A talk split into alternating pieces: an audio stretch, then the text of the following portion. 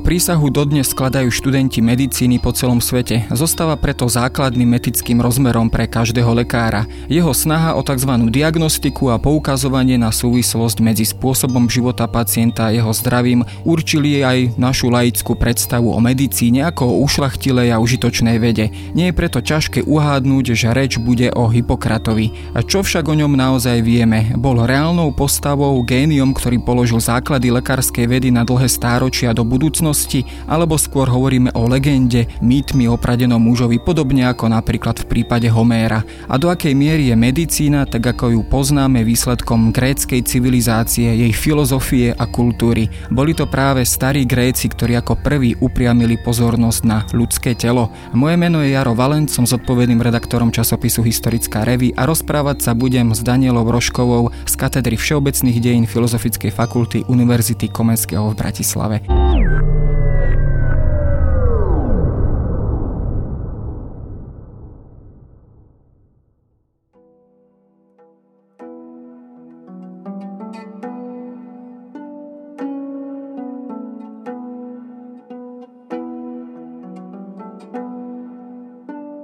Keď hovoríme práve o Hipokratovi, nedá mi spomenúť ďalšie veľké mená z rovnakej epochy alebo z rovnakého časového obdobia. Napríklad o Herodotovi hovoríme ako o otcovi dejepisu, ďalšom súčasníkovi Periklovi ako povedzme o otcovi demokracie a práve o Hipokratovi hovoríme ako o otcovi medicíny. Je to náhoda, že takéto veľké mená, takíto veľkí muži boli, dá sa povedať, viac menej súčasníkmi a že žili v rovnakej dobe, alebo naozaj vypovedá to o danej dobe dobe, ktorá naozaj rodila na každom poli kultúry a vedy naozaj veľké výsledky. Myslím, že práve toto obdobie tzv. zlatého obdobia gréckej kultúry, gréckej civilizácie, či už to je literatúra, demokracia, alebo ako ste už spomenuli, aj tá medicína, respektíve filozofia. Do tohto zlatého okruhu by sme mohli spomenúť aj tra- grécku tragédiu napríklad, ktorá sa práve rozvíja práve v tomto období. Takže je to doba, ktorá plodila skutočne velikánov. O Hipokratovi sa samozrejme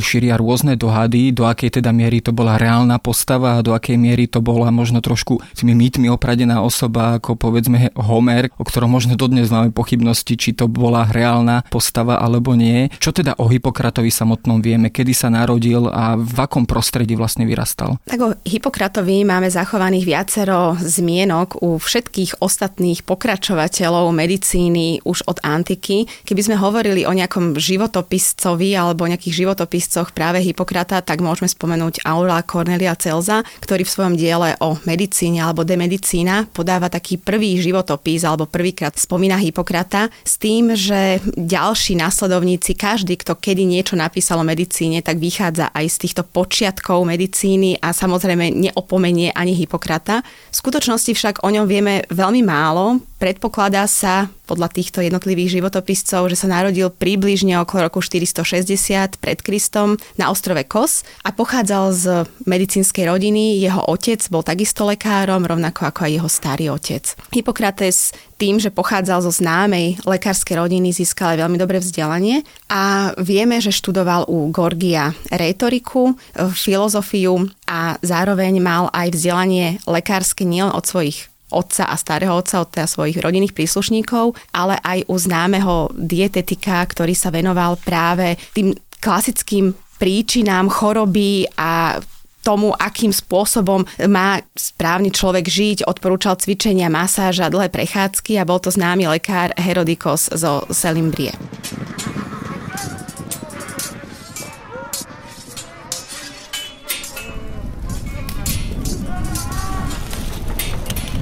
Keď sa pozrieme na tie dobové reálie a na postavenie vtedajšieho lekára, ako si ho môžeme predstaviť v tom dobovom kontexte? Bol to len taký, e, nazvem to ránhojič, ktorý pomáhal vojakom pri nejakých vojnových ťaženiach vyberať šípy, ošetrovať zranenia utržené v boji, alebo to už teda bol lekár, ktorý teda sa povedzme aj zamýšľal nad povedzme morovými ranami, vysvetlením takýchto nejakých epidémií a podobne, aké postavenie alebo v akom štádiu a s akými poznatkami vtedaj vtedajšia lekárska veda vôbec existovala. V podstate by sme mohli povedať, že všetko to, čo ste spomenuli, platí, pretože existovali rôzne kategórie lekárov. Boli to určite ranhojiči, bežní každý jeden Grék bol schopný vykonať nejakú tú prvú pomoc v rámci rodiny. Matka sa starala o nejaké prvé zranenia, ak došlo k nejakému poraneniu, porezaniu, tak bola to bežná domáca liečba. Čo sa týka vojnového pola, tak keď si zoberieme tie najstaršie prámene a čítame napríklad Homéra, ktorý o, v Iliade rozpráva do veľkej miery o vojenskom konflikte a do všetkých podrobností opisuje niektoré zranenia až do takých, ako jeden nepriateľ druhému preťal šiju, šlachy alebo mu rozdrvil čelusť. A zároveň tam čítame aj o tom, ako priskočil jeho druh, ktorý mu vytiahol šíp z rány, ako sa ho snažil obviazať, ošetriť. Takže to bežné, také, tá bežná prvá pomoc bola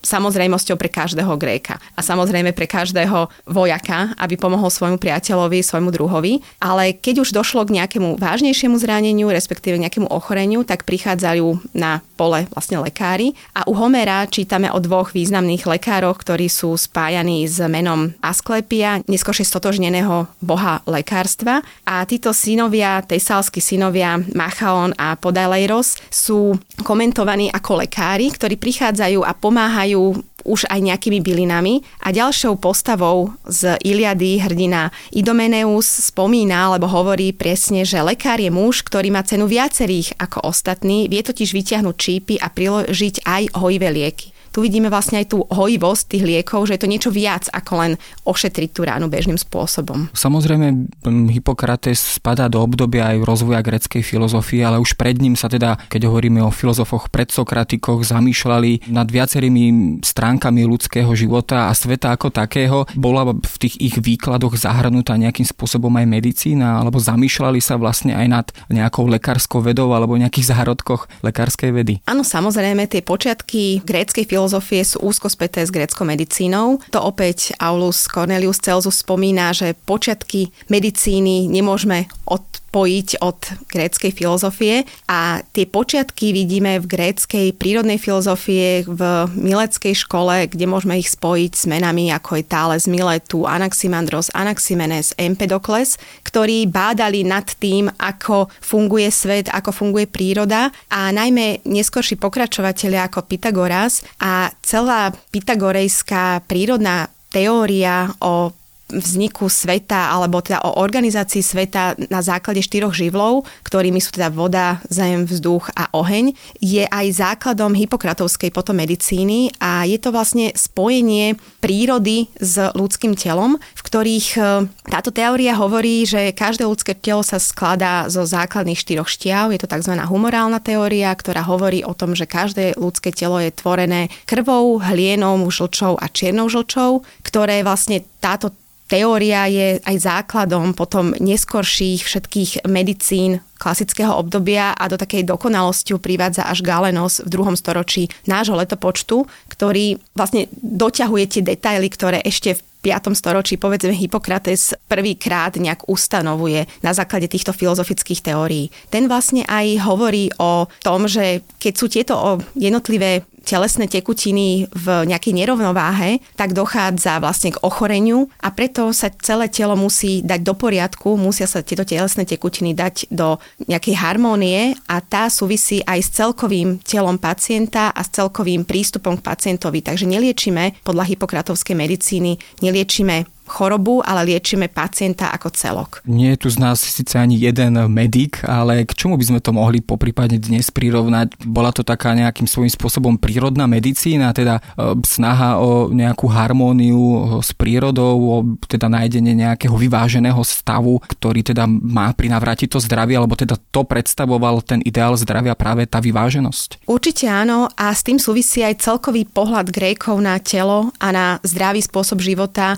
známy známy termín kalokagatia, teda harmónia nie len telesná, ale aj duševná, ktorú Gréci prinášajú všade, či už hovoríme o športe, o olympijských hrách, alebo teda o tele ako takom, tak vo všetkých príručkách čítame, aký je správny spôsob života. Na jednej strane je to tá dietetika, to znamená nejaké rady, ako sa správne stravovať, aká strava prospieva nášmu organizmu, ale na druhej strane je to odporúčanie cvičenia, telesného pohybu, masáží, dlhých prechádzok. To, čo vychádza z Grécka, čo čítame už povedzme u toho Herodika, prechádza tou gréckou a neskôr aj rímskou, respektíve celou tou antickou medicínou ďalej. A tak ako grécké lekári, tak aj rímske lekári potom odporúčajú hlavne príjemné dlhé prechádzky, jazdu na koni, návštevu kúpelov, nejaké balneológia vzniká aj v tomto období. Sú niektoré také odporúčania, také presné, detailné, typu odporúčajú hru s loptou, hádzanie si loptu s otrokom, ktorý vlastne vyvoláva príjemné pohyby v celom tele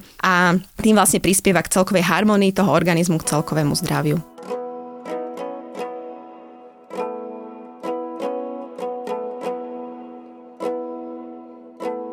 Okrem tohto štvoritého delenia, ako ste ho spomenuli, e, Hippokrates aj prišiel s takým prvým psychologickým delením osobnosti človeka na tú známu štvoricu, teda flegmatik, cholerik, sangvinik a melancholik. Čo tým vlastne sledoval? Súviselo to opäť nejako aj s fyzickým zdravím? Áno, práve tieto štyri temperamenty boli, vychádzali zo štyroch telesných tekutín a Cieľom každého lekára malo byť pozorovať svojho pacienta, poznať ho, chápať jeho telesnú konštrukciu, ale aj jeho povahu, jeho vnímanie a aj tento temperament ako taký a na základe poznania pacienta mohol potom určiť diagnózu a zároveň aj tú liečbu.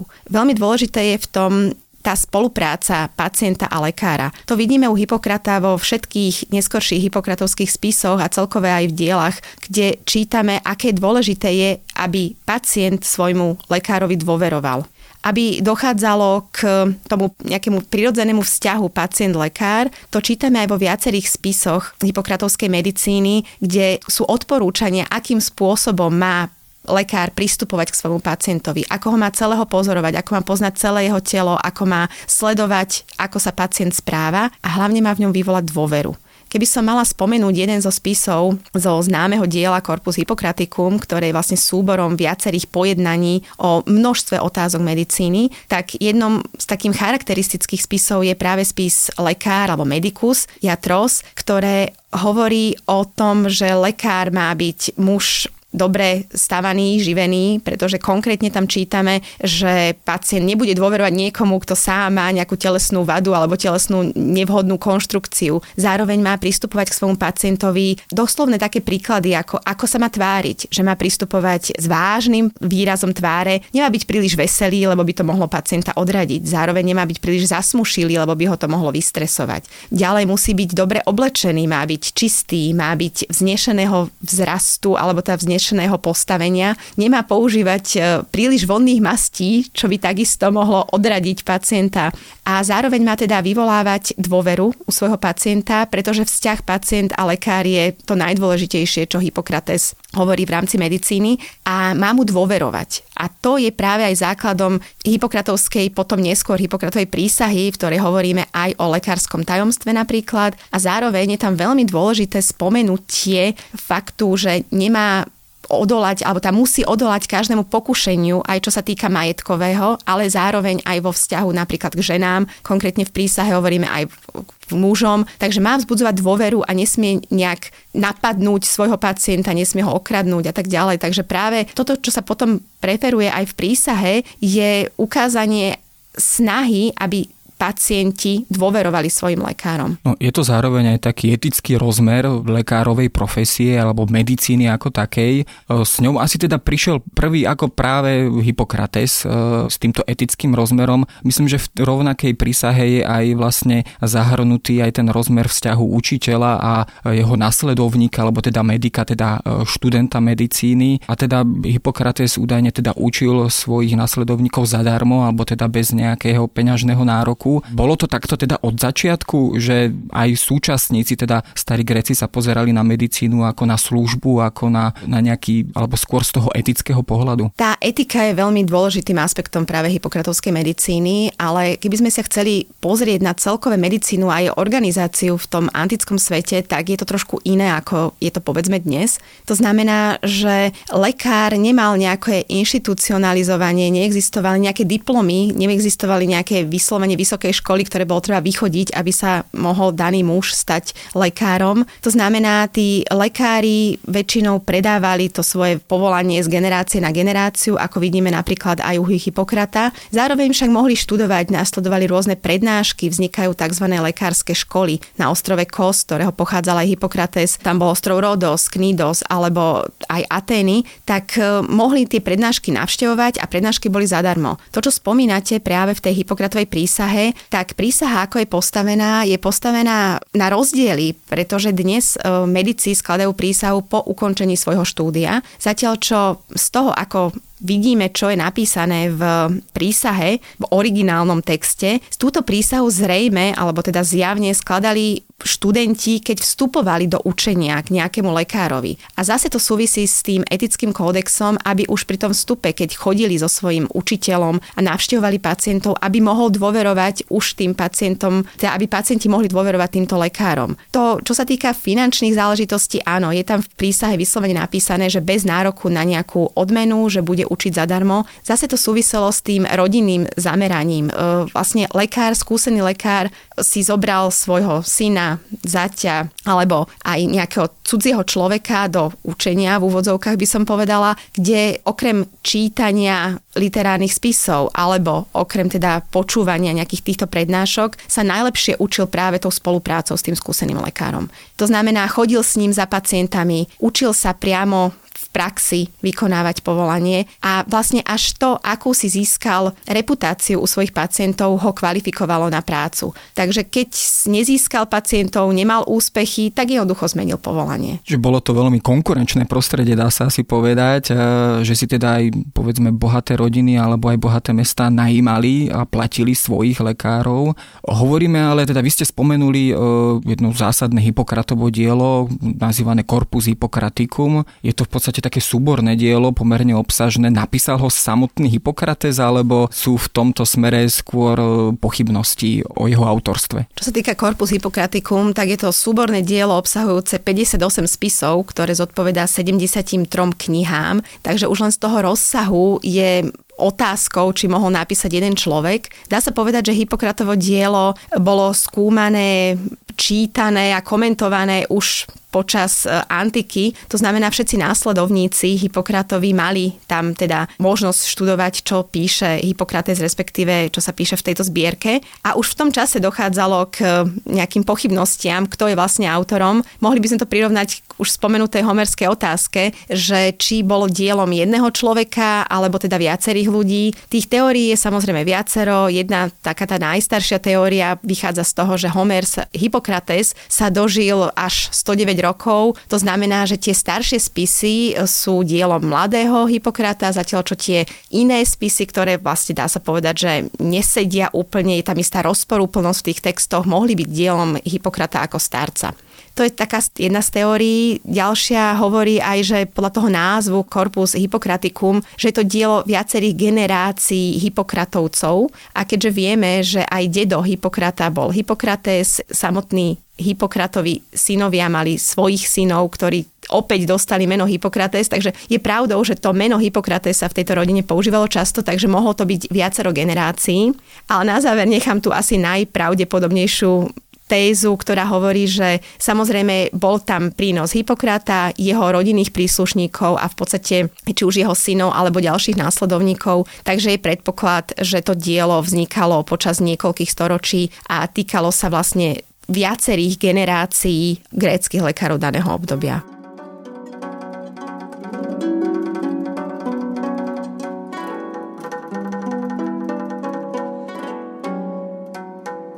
To sme si povedali o, he, o jeho takej teoretickej rovine alebo teoretickom výsledku, až literárnom výsledku jeho činnosti a jeho diela, teda keď máme na mysli Hipokrata. A vieme ale niečo konkrétne aj o nejakých jeho konkrétnych zásluhách, konkrétnych úspechoch na poli medicíny. Koho vyliečil alebo čo všetko dokázal už počas svojho života, prečo sa napokon aj možno už za svojho života stal slávnym. Áno, sú to také legendy, ktoré hovoria, nemáme ich nejak historicky doložené, ale jednou zo známych legend je odmietnutie liečenia perského kráľa. Keď perský král Artaxerxes e, ochorel, tak požiadal Hipokrata, ktorý už v tom čase mal svoju slávu, aby ho, mu pomohol pri liečení. Napriek obrovskej odmene, ktorá bola Hipokratovi prísľubená, tak Hipokrates odmietol liečiť Peržana ako nepriateľa Grékov, keďže sa pohybuje v období grécko-perských vojen najmä. A ďalším takým ďalší taký topos je liečenie alebo prínos Hipokrata v liečení moru v Atenách.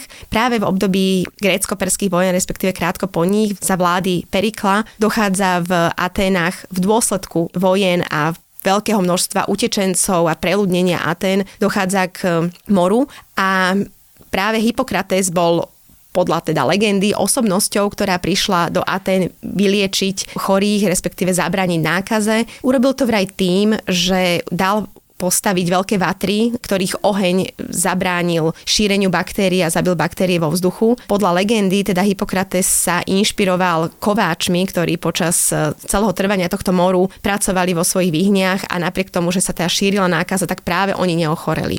Atenčania teda boli veľmi vďační Hippokratovi a z nás nejak vďaky mu dali občianstvo práve Aten. Zrejme asi nemohol tušiť presne o nejakých pravých príčinách šírenia epidémie, ale napriek tomu vedeli si povedzme vieme starí Gréci nejakým spôsobom aj teoreticky vysvetliť takéto javy, ako boli epidémie alebo niečo podobné? Boli na to nejaké výklady vôbec? Alebo prišiel možno s niečím aj samotný Hippokrates? Hippokrates práve prišiel s tým, že alebo teda jeho filozofia prišla s tým, že nemôžeme pripisovať e, žiadnym božským zásahom úlohu v ochoreniach, v chorobách ani v nákazách. Ak by sme si pozreli ešte na prámenie, keby sme si pozreli na e, Homéra, keby sme chceli porovnať, takisto e, Iliada začína opisom moru v gréckom tábore, kde ale tento mor je vyvolaný nevôľou boha Apolóna, ktorý je nahnevaný na Grékov za urážku svojho kňaza a preto zošle na Grékov mor. E, Homér ako úplne automaticky berie tento dôvod pre vzniku moru a všetci Gréci v rámci Iliady sa snažia uzmieriť si boha Apolóna, nie hľadať nejaké skutočné lekárske príčiny.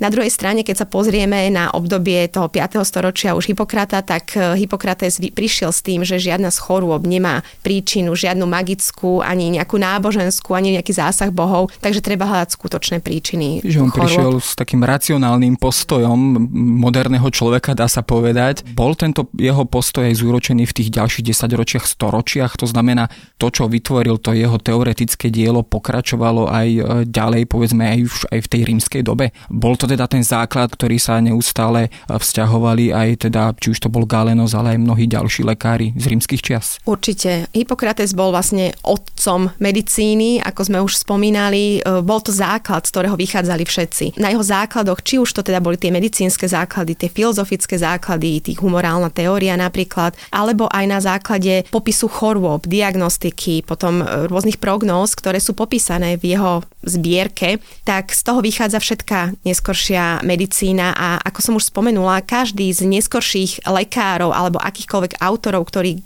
sa zmienujú o medicíne, vždy spomína Hipokrata ako ten základ, z ktorého, z ktorého vychádzajú. Na tomto boli vlastne budované aj tie neskoršie medicínske školy. V podstate tá teória, štúdia lekárnictva, lekárnictva lekárstva e, vychádza práve z, z Corpus Hippocraticum, ktorý, ak povieme ten počiatok tohto spisu, môžeme brať od toho polovičky 5. storočia pred Kristom, ale vlastne tie posledné spisy, ktoré sú v tejto zbierke, tak e, pochádzajú až z toho druhého storočia pred Kristom. To znamená, že ten priechod bol veľmi dlhý a viacero autorov prichádzalo s novými možno aj teóriami, ktoré nadviazalo vlastne na tú hypokratovskú medicínu a vlastne pokračovalo ďalej. Takže ako východisko určite Hippokrates je aj pre neskoršiu medicínu. Keď sa hovorí o greckej filozofii a kultúre, tak sa hovorí o tom, že povedzme Aristoteles Platón a ďalší mali nejaký ten svoj vplyv, taký ten dojazd až niekedy v stredoveku, možno až do renesancie, až potom sa začali možno tieto ich teórie a filozofické koncepty spochybňovať. Je to teda aj prípad Hipokrata, že kedy možno prišla tá moderná medicína, ktorá vyvrátila už spomínané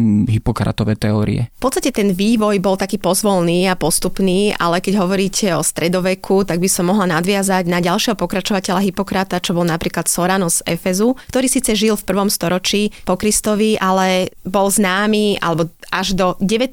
storočia sa jeho spisy používali ako základ pôrodníctva a ginekológie. Takže ten posun, môžeme povedať, že od toho 5. storočia postupným vlastne drobnými možno zmenami, novými informáciami, novými nálezmi, novými pozorovaniami, ale v podstate tie základy, v podstate konkrétne z toho pôrodníctva napríklad až do 19. storočia. E, samozrejme tá klasická medicína bola v tom stredoveku, respektíve v tej renesancii, skutočne boli tam hlavne spôsobené nové poznatky pitvami. To bol ten rozdiel, keďže medicína v tom antickom ponímaní nemohla byť podložená pitvami, súviselo to s náboženstvom. To znamená, nebolo možné pitvať živého, teda človeka z hľadiska náboženských rituálov, tak to bol hlavný handicap tejto antickej medicíny. Či už hovoríme o gréckej alebo rímskej, respektíve ono v podstate ani nemôžeme hovoriť o nejakej rímskej medicíne, pretože všetci rímsky lekári boli pôvodom Gréci, vyštudovali v Grécku a keď hovoríme o období 1. 2. storočia nášho letopočtu, tak už neexistovalo nejaké grécke, rímske. Grécko už bolo súčasťou rímskej ríše, takže to bolo jeden konglomerát, jedna ríša. Takže nejaké delenie na grécku a rímsku medicínu z tohto neskôršieho obdobia je už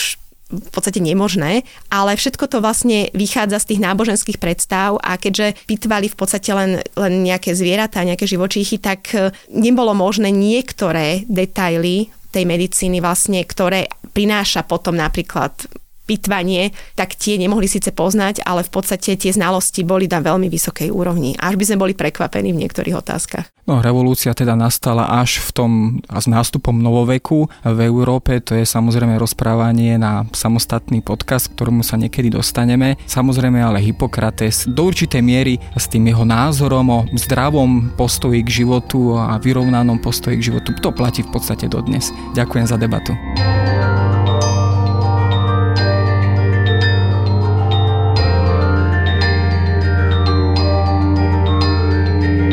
To je na dnes všetko. Počúvali ste Dejiny, týždenný podcast denníka SME a historickej revy. Podcast Dejiny vychádza každý týždeň v nedelu. Prihláste sa na jeho odoberanie vo svojej podcastovej aplikácii na platformách Google Podcasty, Apple Podcasty alebo v službe Spotify. Všetky diely ako aj odkazy na témy, o ktorých hovoríme, nájdete na adrese historická.revy.com alebo sme.sk lomka dejiny. Ak sa vám podcast páči, môžete ho ohodnotiť. Ak nám chcete poslať pripomienku, môžete sa pridať do podcastového klubu denníka Sme na Facebooku alebo mi napísať e-mail na jaroslav.valent zavináč sahy.sk. Ja som Jaroslav Valent a na výrobe tohto podcastu sa podielal aj Matej Ohrablo.